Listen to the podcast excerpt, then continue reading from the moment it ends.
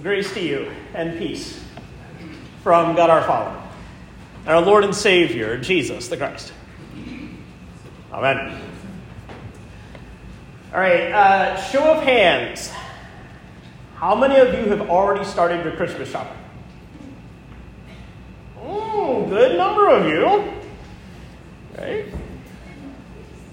Giving gifts is fun, but it's also a delicate thing. Right? You're trying to find something the other person will use and appreciate. Right? You want to find something that they'll like. Of course, when you give it to them, they might give you a polite smile and say thank you, but if you want to know what they really think of it, watch what they do after. I remember one Christmas when we were with extended family, one of my nephews was really young. Rachel knows the story I'm going to tell. She just hit her head. Someone gave, gave our nephew a little Hot Wheels set, which he opened immediately and started playing with, even though people were like, there are other presents under the tree. Well, when they finally got his attention for the next gift, he opened it and saw it was a book. He literally slid it across the floor, screaming, I don't want that! His parents, of course, scolded him and told him to say thank you, which he reluctantly did before he then went back to the Hot Wheels. Adults usually aren't as blunt as my nephew, right? We're a little more soft.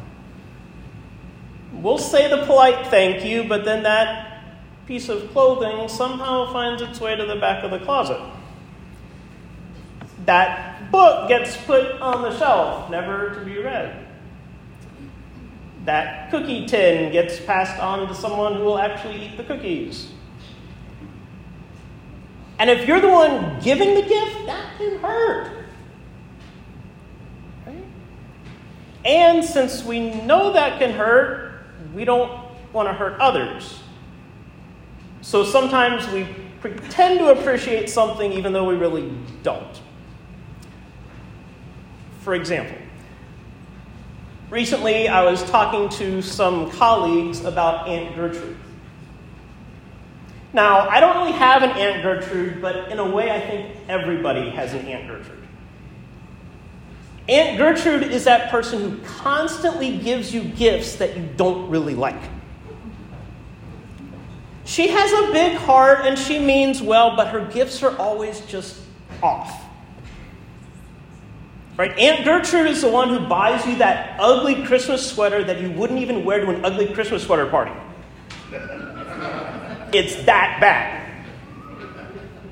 She's the one who bought you that painting that she thought was beautiful, but you think it's just awful. She's the one who gives you fruitcake, even though nobody really eats fruitcake. But then what do you do when Aunt Gertrude comes to visit? You put on that ugly sweater, you hang up the painting, and you put the fruitcake on the table because you don't want to hurt her feelings.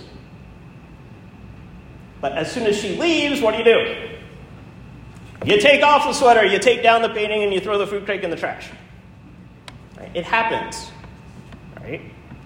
Every family has an Aunt Gertrude.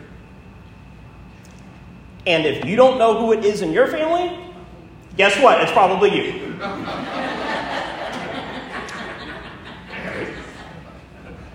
Receiving gifts is great, but sometimes we're not all that excited about them and we don't really use them. Today's gospel reading is all about gifts. Right? We have this landowner who gifted his slaves with talents. Right? Now, talent here doesn't mean something you're good at, like something you would do in a talent show. No, a talent is a measure of money.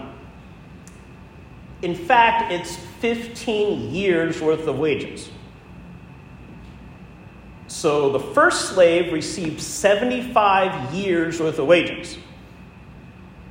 The second one received 30 years worth, and the last one still received 15 years worth. Right? That's a lot of money, even for the slave who only received the one. And the master just gave it to them, right? No questions asked. but it was still the master's money. Quite often, we think with gifts, there's also a transfer of ownership with the item. Right? That ugly Christmas sweater no longer belongs to Aunt Gertrude, it belongs to you. She has no claim over it anymore, so you can do with it what you want. You can wear it, you can stuff it in the back of a closet, you can burn it, whatever, right? But that's not how the parable works. And that's not how God works. When God gives us gifts, they still belong to God. We're just supposed to take care of them and use them well. And you know how the rest of the parable goes. Right? The slave who received the five talents goes off and makes five more. The slave who received the two goes off and makes two more. And the slave who had the one talent just hid it in the ground. Now, why would these slaves act this way? Why did the first two go out and make more and the third one bury? I think it has to do with how they viewed the master. Right, at the beginning of the story, we heard that this master simply gives them these talents which is extremely generous. The first two slaves seem to recognize this. They know that they don't deserve such a gift, so they celebrate and they go out and do something with it. They are genuinely happy to receive it. Like my nephew and his Hot Wheels set. The third slave, though, as we find out later in the story, thought the master was a harsh man. So he didn't want to risk losing the master's money. He didn't want to do something wrong with it, so he didn't do anything with it, which turned out to be wrong. But then again, how would he have known what the master wanted? Right? The master didn't give them any instructions. I mean, if somebody gives you money as a gift, what are you supposed to do with it? If the money's on a gift card, then the instructions are implied. Right? I want you to spend this much money at this particular store. But if it's just straight up cash, what are you supposed to do? Are you supposed to go out and buy something fun for yourself? Are you supposed to save it? Are you supposed to donate it? Like, what? What are you supposed to do? Like, let's say you, you took the money and you bought a flat screen TV, but they wanted you to save it for some emergency. Then they might get upset. But if they didn't say anything, how would you know? God has blessed us with so many wonderful gifts. They don't come with strings attached, but they also don't come with specific instructions either. Think about the fact that you're alive. Right? Your life is a gift. But what are you supposed to do with it? Right? There are plenty of people, even plenty of adults, who are still trying to figure out what they want to be when they grow up. Or think about first time parents. If you're a parent, think about that first time when you held your child. Yes, you were probably madly in love, but you were also completely clueless.